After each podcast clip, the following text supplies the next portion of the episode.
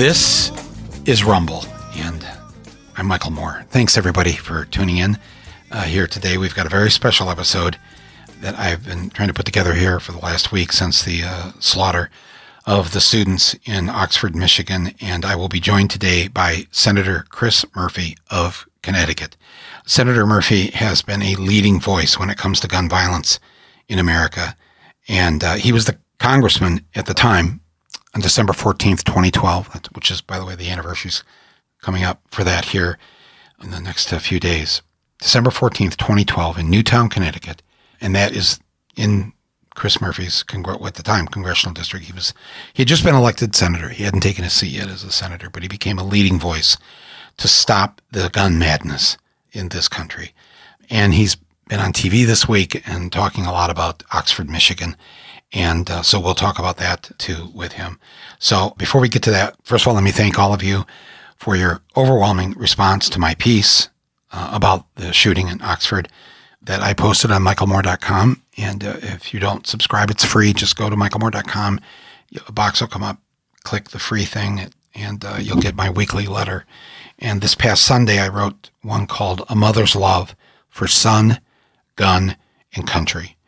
And um, it's all about the uh, the Crumbley family there in Oxford, Michigan, and uh, and as the prosecutor said there, uh, this was preventable as so many of these things are in this country. And I've been talking and writing and filming this issue for, I'm in my third decade with it now, and I'm sick of it. And uh, uh, you've not seen me on TV in the last week or so.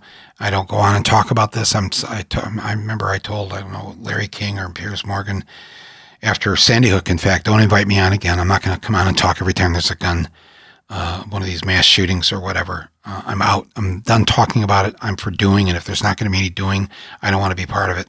So Senator Murphy uh, is a doer, and we're going to talk to him about that uh, uh, here in just a few minutes. So, but thank you for those of you who wrote to me and made comments about my uh, piece on this shooting in Michigan.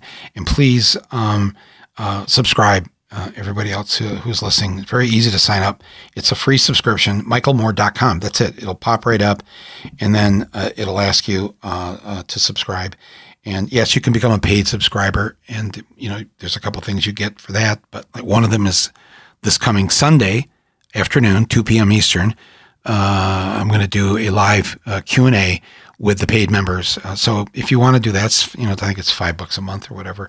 Help support our work. Great, thank you. And every you know couple months or so, there'll be a Q and A with me. And every other couple months, uh, we have this thing called Mike's Movie Night. And we're going to have the second movie coming up here in the next month.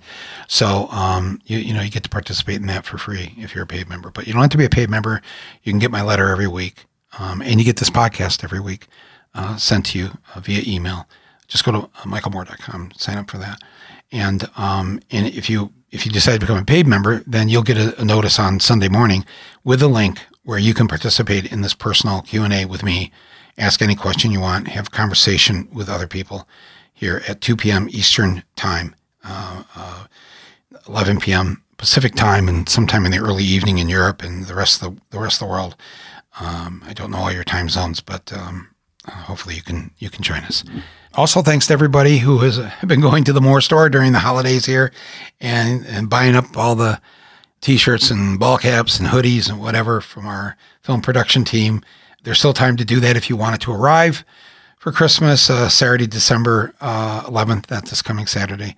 It's the last day for guaranteed uh, United States Postal Service first class delivery uh, by Christmas. So uh, go to the Moore store and you can get some Rumble uh, gear and uh, other things. Um, portion of the proceeds, all this goes to support uh, the various causes that you know I support, and also one that you may not know: uh, the cause of getting civics and art back in our schools. Uh, two things that are very much needed in a free society. And uh, so, go to the Moore store, pick up some stuff for the holidays. Senator Chris Murphy will be joining us uh, momentarily. Uh, but first, let me give a quick shout out to our underwriters. First, I want to welcome a new underwriter to the podcast, a company that we just started using ourselves uh, a few weeks ago with, with our store, online store here. And they're called, and you've heard of them, Shopify. Shopify, it's the all in one platform to buy and sell things. They've set it up as a countermeasure to the big box stores and big corporations that have been crushing small businesses for decades. Shopify helps the mom and pop shops, uh, help them level the playing field, and it gives them the chance to start, run, and grow their own business. And that could be you too. So think about that. Uh, that's why we're really happy to have them supporting us.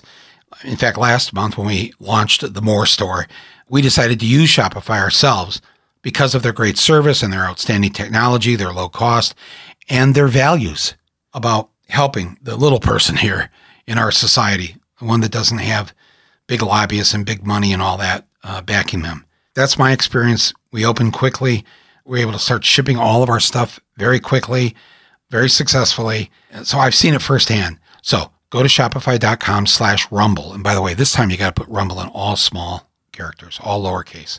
So it's shopify.com slash rumble, all lowercase, for a free 14 day trial and get full access to Shopify's entire suite of features. See for yourself how easy this is and grow your business with Shopify by going to shopify.com slash rumble, small letters. I also want to thank our longtime underwriter, ExpressVPN, for supporting this podcast and supporting our privacy online. If you go online without ExpressVPN, this is telling just from my personal experience, it's like using your smartphone without a protective case. Oh, yeah, I learned that the hard way. You've got to have a protective case on this thing for when you drop it. Well, every time you connect to an uncrypted network, your online data is not secured. You know that. I know that. So it doesn't take much knowledge or skill to hack into your computer, steal your data, and sell it my crew and I, we use ExpressVPN uh, when we are making our movies. And why is that? In order to keep our work protected, as you can imagine. Uh, that's one of the most important things we have to do. So we also use it because it's super easy. And uh, no matter what device you're on phone, laptop, smart TV all you have to do is tap one button for instant protection. So secure your data online today by visiting ExpressVPN expressvpn.com slash rumble. And you'll get an extra three months for free. expressvpn.com slash rumble.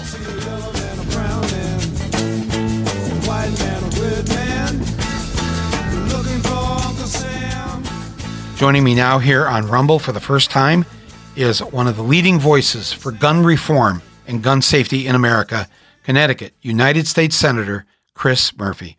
Thank you, Senator Murphy, uh, for uh, appearing on my podcast here today. Uh, for the past week or so, it's been, uh, you know, this hit very close to home. Uh, the shooting at Oxford High School, as I said, that uh, that high school is about 19 miles as the crow flies from the high, where I went to high school. So on that level, it's personal, but it's been personal for me for a long time since Bowling for Columbine. After Parkland, I went down and spent a week with the kids down there a week or so after the shooting and you, sir, have been uh, such a force for good, especially since the massacre at Sandy Hook Elementary School in Newtown, uh, Connecticut. Where are we at? I mean, this is, you know, you know what the average American and, you know, the tens of thousands who are listening to this right now, what they're thinking is, where are we? I mean, back when you were proposing some initial legislation right after Sandy Hook, the polls showed that close to 90% of the American people favored some form of gun control legislation. And here we are all these years later. And, and I've met with and spoken to parents at Sandy Hook. Uh, and it's just, people are just throwing their hands up. They've had it. They don't want it, this to happen in their school. They know it will now. They expect it to happen. We've raised a generation of kids having uh, active shooter drills on an ongoing basis, and they have to live with this fear when they go to school please give us some uh, sense of hope. Well, I, I, mean, listen. First of all, let me just, I mean, thank, thank you, uh, Michael. It's great to be with you. Frankly, before the birth of the modern anti-gun violence movement, which I, you know, date to Sandy Hook, uh, you were um, out there working and educating on this this this issue, and um, I, thank you for that. Uh, listen, I, I'm full of hope because I um, believe this that uh, the modern anti-gun violence movement is uh, a social change movement, not unlike the civil rights movement or the marriage equality movement. Those were movements that had enormous power sitting inside the status quo um, that had to build themselves up from scratch. And it, unfortunately, those movements took um, decades in order to achieve what they were setting out to do. Um, we're in the same position. In 2013, when Sandy Hook happened, uh, the gun lobby was at their zenith. They basically got, uh, for 20 years beforehand, anything they wanted from Congress. And we were, you know, virtually powerless. There were a couple groups out there like Brady that have been sort of holding the torch, but uh, we've had to build something um, almost from whole cloth. And we need to continue to build because, well, we've had success.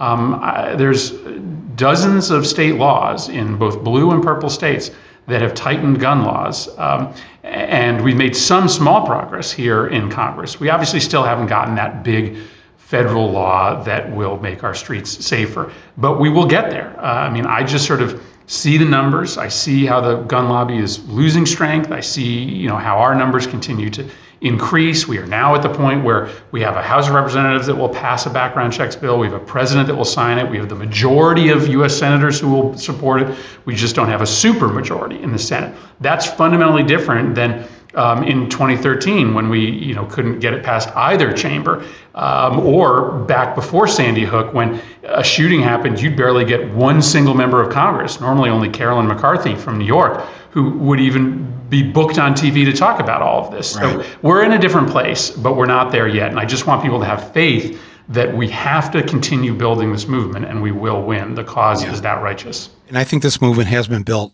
primarily out of Connecticut with Sandy Hook Promise and and of course and there's these other groups too that really have grown Everytown uh, USA all the all these other these newer groups I mean, you're right. When when Bowling for Columbine came out in 2002, that no Democrat would uh, appear with me at any of the premieres of, of the film because it uh, back then it was it was political death. The NRA would come after you, they primary you, and and as a Democrat, you'd you'd be out of there. We're, those days are no longer with us, and the NRA uh, has been falling apart, filing for bankruptcy, uh, caught in, in various scandals of their own um, it seems that that and we have the majority of people on our side, vast majority of people on our side, including vast majority of gun owners and including a slight majority of those who belong to the NRA. All want this gun reform. You know, and, and everybody, you know, people, especially, you know, back home in Michigan, contacting me after last week. What are we going to do? What are we? And I don't, you know, I think I, I just said I don't know. I don't know what new I have to say about this other than what I think that that that we have to push this even harder, further, faster. This thing, the fact that you do have a majority of senators with you on your bills, um, but now, as you said, the super majority, a new term uh, that we didn't grow up with in civics class. It was majority meant fifty-one percent or fifty percent plus one what can we do to get rid of the filibuster? I've heard you speak about this recently. You're fed up with it too. It seems like, especially for issues like this, why do we allow this this archaic thing that was really mostly used in the last century to stop uh, integration, uh, to stop anything that would help minority people? What, what, I mean, can we just stop with this? Is there some way? I know President Biden is, has his nostalgia for his years in the Senate and the filibuster and all the other archaic forms of, but we are in the 21st century now. Something has to be done. Well, and, and that's that, that that's exactly right. Um, remember when the assault weapons ban passed in 1994, it did not have 60 votes, not even close. I, for, I forget the exact number, but it passes with 52, 53, or 54 right. votes. Correct. Um, because back in 1994, the filibuster was not used in the way that it's used today, even for something as, as hot and as controversial at the time as an assault weapons ban. The minority party, the Republicans at the time, did not um, apply the filibuster. Now it's applied to everything, every single piece of legislation, every nominee has to clear this supermajority. And so you know, if we could go back to the days in which the filibuster was reserved for only a handful of bills a year, you know, maybe we could live with it, but not now, not when it's used for, for, for everything. So what do we do? So so let's so so one of the things we talk about is you know, let's make people filibuster. Yeah, make them stand. Make them stand. Make them for stand. 14 hours. Right, because so here's what would happen. You would think really carefully about filibustering if you actually had to do it. If you had to stand on the floor right. for a couple days. You would do it when you thought that right was on your side. But with something like this, where 90% of the public wants universal background checks, are you really going to filibuster something that nine out of 10 people support? Probably not. Um, but now there's no cost because a filibuster just means not showing up to the Senate floor. All you, right. that that's what a filibuster is today. Reverse the presumption, and maybe um, we we get a change on things like universal background checks. So that's why we think about reforming the filibuster back to what it was originally. Not getting rid of it, but just saying if you want a filibuster, you actually have to get your ass down to the floor of the Senate. Right. Yeah, you can't phone it in. So what are the chances of that happening? I mean, uh, you know, there, it's it's not slim to none we obviously have to get 50 votes to change the rules. We are, you know, having a conversation amongst ourselves about how to restore the Senate back to a place in which it could it could debate big pieces of legislation. Um, stay tuned. The um, you mentioned also recently that I don't know if you were on Lawrence or it was I saw you. Basically, you said something very powerful. You said that if the American public saw the actual carnage, if they actually saw, for instance, at Sandy Hook, where there are 20 first graders who are killed and six staff members.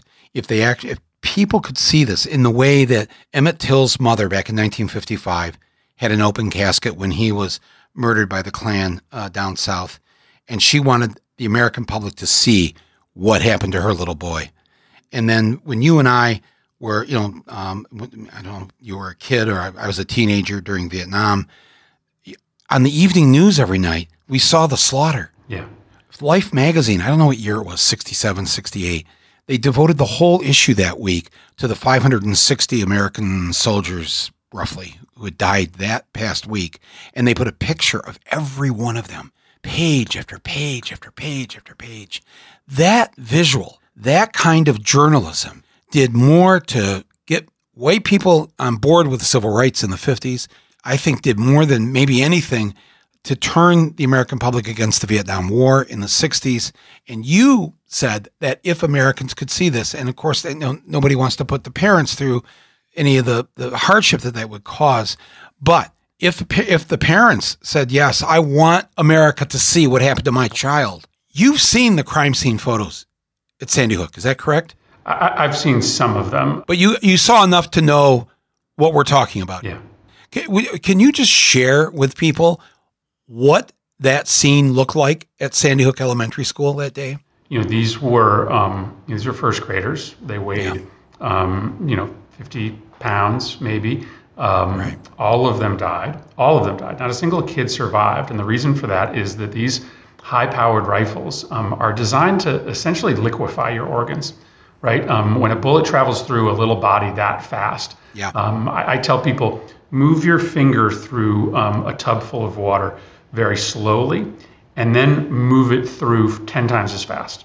And watch how the ripples, how the water just explodes as you run that finger through very quickly. That's what happens when a bullet from an assault weapon runs through a kid's body.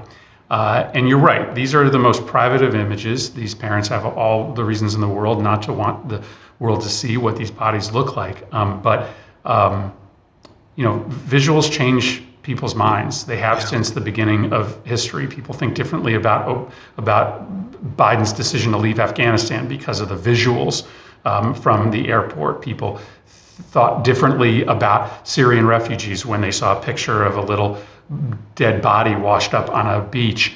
Um, yes. Visuals change people's minds, and at some point there will be a parent who will um, release the image of what their child looks like after one of these shootings. And I wish that wasn't. I wish it wasn't true that that might be necessary in order to yeah. change people's minds, but it will. I wish it wasn't necessary, but I, I think you're right, though. I think that, and I've, I've spoken to people in law enforcement in Connecticut who have seen the photos, and they said it would that would change anyone's mind immediately that we have to do something about this. There would be no more debate because essentially, as he explained it to me, uh, in that one closet bathroom in one of the classrooms, where there where the majority of the children actually were hiding, and he opened that door. The killer. I don't even want to describe it, but basically, you know what I'm saying. There, there were, uh, you know, they needed dental records. I mean, it was that bad at close range, and to think that this could happen to your child tomorrow, the next day, next week.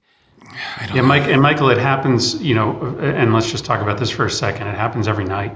Uh, I mean, it's it's. Um, yeah you know that's that's just the thing to remember is that obviously we're caught in this cycle where the where the country pays attention after a school shooting because that is terrifying. That does feel that there's there's supposed to be something sacred and safe about our schools, um, but this is happening um, virtually every night. These these images, right? Um, of, of bodies destroyed by bullets. Um, right. It's, it doesn't happen just when there's a school shooting.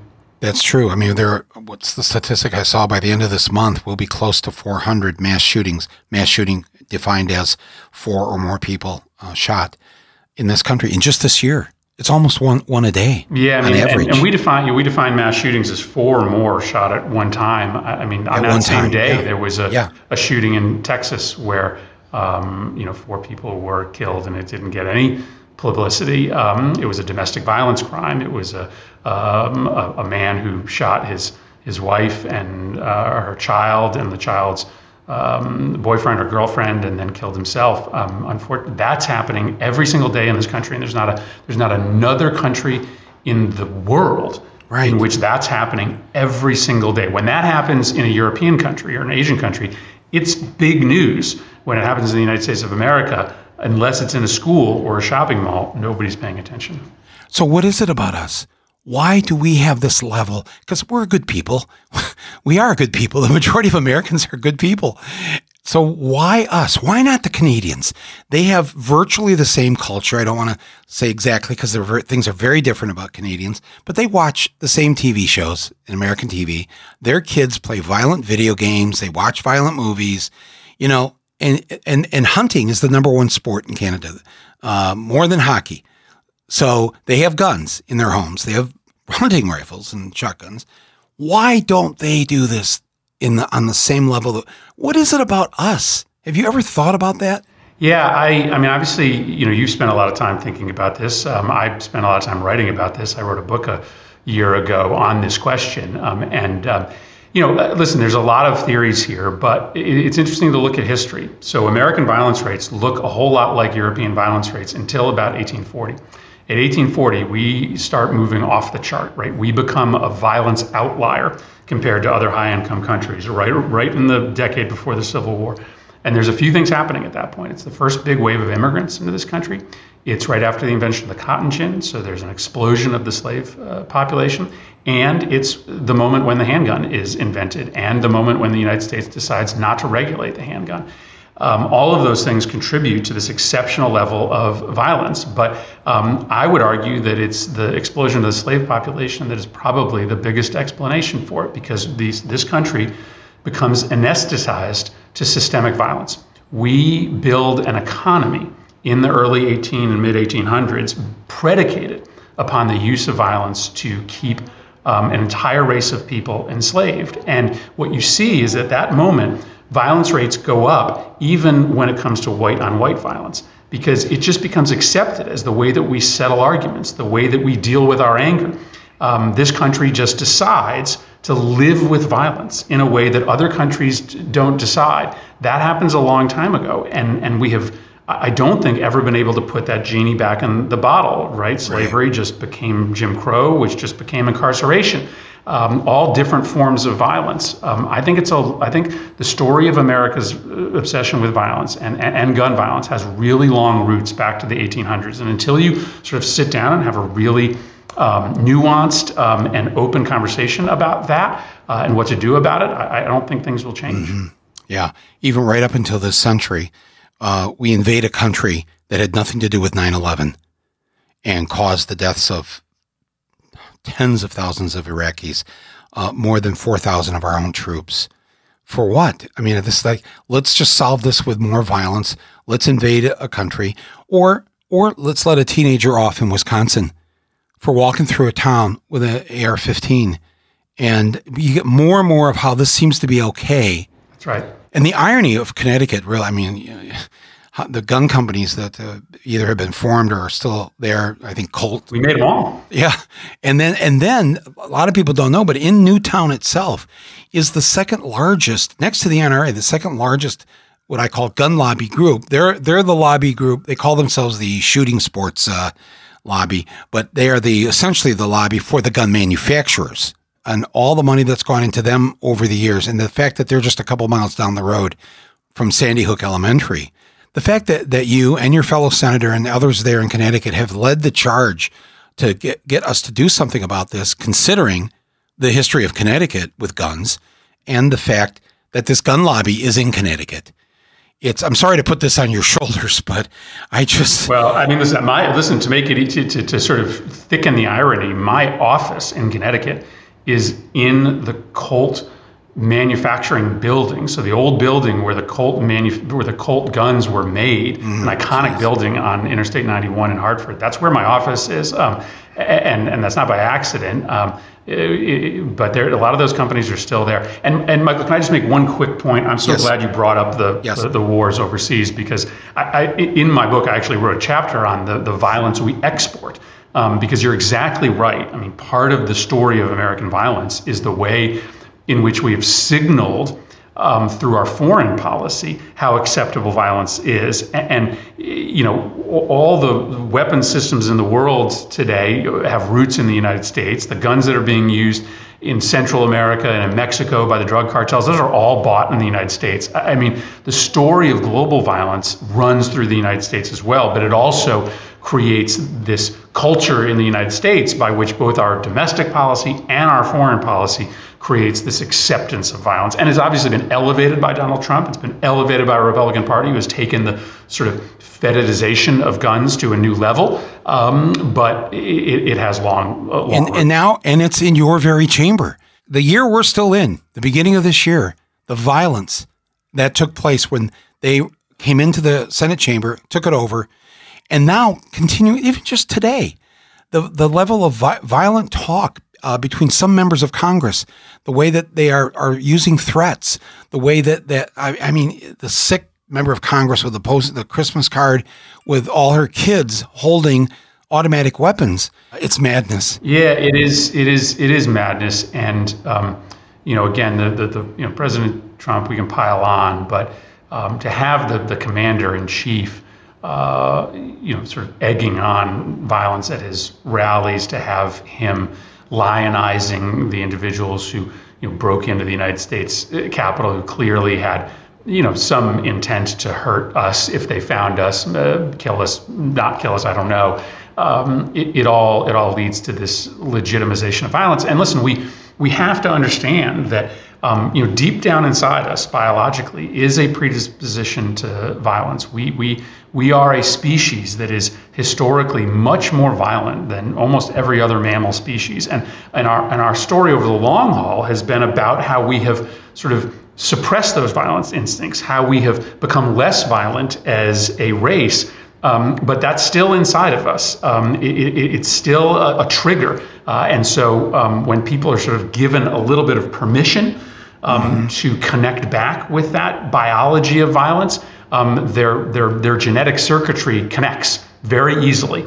Um, and we just have to we have to understand that and and and, and understand how dangerous it is, it is when leaders give permission to violence. And when you have a guy sending out a Christmas card, a congressman sending out a Christmas mm-hmm. card with his family armed with assault rifles, those brains that are breaking, like that child in uh, Oxford High School, he thinks, well, this is a legitimate you know this is this is this is a, a legitimate instrument. This is a mainstream instrument. And if a congressman has assault rifles in his christmas card then it's probably okay for me to use something like that to try to um, right. exercise the demons inside my head. Seriously i when i think of sandy hook i think and i don't i'm not i'm loath to mention ever the names of these uh, killers but we do know that uh, this individual who was 20 years old, his father was a vice president at General Electric. When people say, "Oh, we just need to get some mental health," that's the other side. They always say, "Just more." You know, more. well, uh, he had he had probably the best health insurance anyone who is a vice president of General Electric would have for their kids. It is that we do need more mental health help in this country, but it's not just that alone. And I just I think the last words in Oxford High School the, he wrote on his desk three hours before the murders was help me. I can't make the voices stop. Yeah. And every and every and they showed it to the parents. They called the parents into the school two hours before the murders. Read this. Look at this. but you know that there's no there's no evidence that there's any greater level of mental illness in the United States than other countries. The difference here, listen, we should fix our mental health system because it's broken, because there are way too many people that don't get treatment. But period, stop. We shouldn't fix it because we think that's a, our broken mental health delivery system is what's causing the mass shootings. What's causing the mass shootings is that in this country, if your brain is breaking and you have easy access to a weapon of mass destruction, that does not exist in any other country in the high income world. There are plenty of other broken brains, um, kids, white males, but they can't so easily get their hands on a semi automatic handgun. The same day that Sandy Hook happened, there was a mass attack in a school in Henan province, China. The same number of people were attacked, but every single one of them survived in that school in China versus every single one of the kids being attacked, dying in Sandy Hook. Why? Because it was a knife yeah, in China. Exactly. And it right. was an assault weapon in Sandy Hook. Final question. You and I are both from Irish uh, ancestors. Um, I think is that a safe assumption? It's a yeah, Murphy. Yeah, with Murphy. Senator Murphy. Safe, yes. safe, safe, okay. okay. It was amazing when uh, uh, President Clinton uh, brokered the, uh, the, the Good Friday Agreement, and that. Uh, but part of the agreement was that both sides were going to have to turn in their guns, the IRA and the uh, the, the, Protestant royalists, and it was the most amazing thing. I had a TV show at the time on NBC, and I, I wanted to cover it live and I got Bono to agree to give uh, tickets away to the next U2 concert uh, over there in Belfast. And, and I say, so everybody who comes and, and brings your gun into me, if you want to, if you're turning your gun in, I'm going to be there. Hmm. Two tickets to U2. and, so, and it was amazing. But they were already, everybody was turning their gun, not just the people for the U2 tickets. People were turning in their guns. Irish who were fighting each other for 800 years turning their guns in. And I, th- and I thought, it was the same thought I had that, that they banned smoking in their pubs before we did in our bars and restaurants. I thought, if you've ever been to Ireland, how did that happen? Right. But it's, but they turned in their guns. Is, do I want to believe I live in an America where if whatever needed to be done to secure the safety of our children, that most people, not all, but most people would do the right thing for the right reason is that a crazy notion to think that I'm looking into the crystal ball of the America in the in the near future? Not at all, um, because you are right. We we are a good people, and we are a good and people. As I mentioned, you know, if you look at the rates of violence uh, over the course of the history of the world, they go in only one direction. They go down because over time, as people are given other means beyond violence to protect themselves or to advance their interests, they grab them because in the end violence makes people deeply uncomfortable when permission is granted for violence um, again those base instincts sometimes can take over but when you are given other pathways as the good friday agreement gave nationalists uh, and unionists in Northern Ireland, um, people reach for it. Uh, and so, yes, um, I think that day will come in the United States. Um, I'm certain it will come. And I just you know, I just want people to understand um, the worst thing that can happen is for people to give up hope and give up faith. From right. the day that Emmett Till's casket was opened to the American public to see, to the day that the first major Civil Rights Act was passed, it was 13, 14 years. I hope that it doesn't take 13, 14 years since Sandy Hook to be able to pass a background checks bill. But you know what? The stakes of this issue are too high to give up. Um, I have a seven, seventh grader and a fourth grader. Um, I, I know what it's like to grow up in the generation of uh, school shootings. Um, I'm not giving up, and my hope, uh, my belief is that parents um, of good faith and good nature aren't giving up either. Yeah, well, I'd love to hear that, and thank you. The um, I, di- I didn't know those were the ages of your children, so they've been through the active shooter drills yeah, yeah. in in school, and now I assume as a senator uh, and, and members of Congress, have you guys had your active shooter drill yet? We had it. Considering you had it in, well, yeah. I mean, yeah, we had it in January. You had the real deal. Yeah, we had yeah. the real deal. So we um, you know, unfortunately, we, we, we now know what to do. Yeah. Thank you so much for fighting for this uh, for all these years, and uh, uh please keep at it. And yes, uh, uh, your compromise on the filibuster sounds uh, absolutely sensible, and please keep fighting for that because we can't let this this thing that was used back in the 60s to keep our schools and other things segregated. We need to bring this to an end so we can pass laws like this. Right on. So thank you very much for, Thanks, Michael. for this. Thank you. Be well. Bye bye. I'm going to have a few final comments to share with you uh, before we close here. But b- before we do that, I want to just acknowledge our other underwriters for today's episode. Truebill, man, thank you for supporting this podcast and supporting my voice and helping uh, my listeners save a little money. Truebill, T R U E B I L L, Truebill, one word, is the new app that helps you identify and stop paying for subscriptions that you don't need or want or simply forgot that you had. You know the, how they do the recurring charge now? It's like you look at the you you taking a look at your your credit card bill. Wait a minute, what? What? Uh, what? What? You know, I subscribed to Birds Unlimited. When did I do that? Well, this is what's great about Truebill. Their app allows you to see all the subscriptions in one place, all your subscriptions, and it keeps the ones you want and cancels the ones you don't. And it works. I mean, on average, people are saving thousands of dollars a year with Truebill. We got a letter from Becca here uh, wrote us about uh, Truebill, saying, hands down, this is the best financial app I've discovered. In my first week, I opened up $187 in unused recurring subscriptions. Ow. We've all had this happen, right? Oh, it stings, doesn't it? I mean, it's like, oh, anyway, she, Rebecca says, I'm obsessed now. I never want to manage my finances again here without Truebill. So start canceling your unused subscriptions now at truebill.com slash rumble. Don't forget the slash rumble. Go right now, truebill.com slash rumble. It could save you literally thousands of dollars. Truebill.com slash rumble. And finally, of course, I want to give a, a shout out to our very first, our original underwriter of this podcast, Anchor.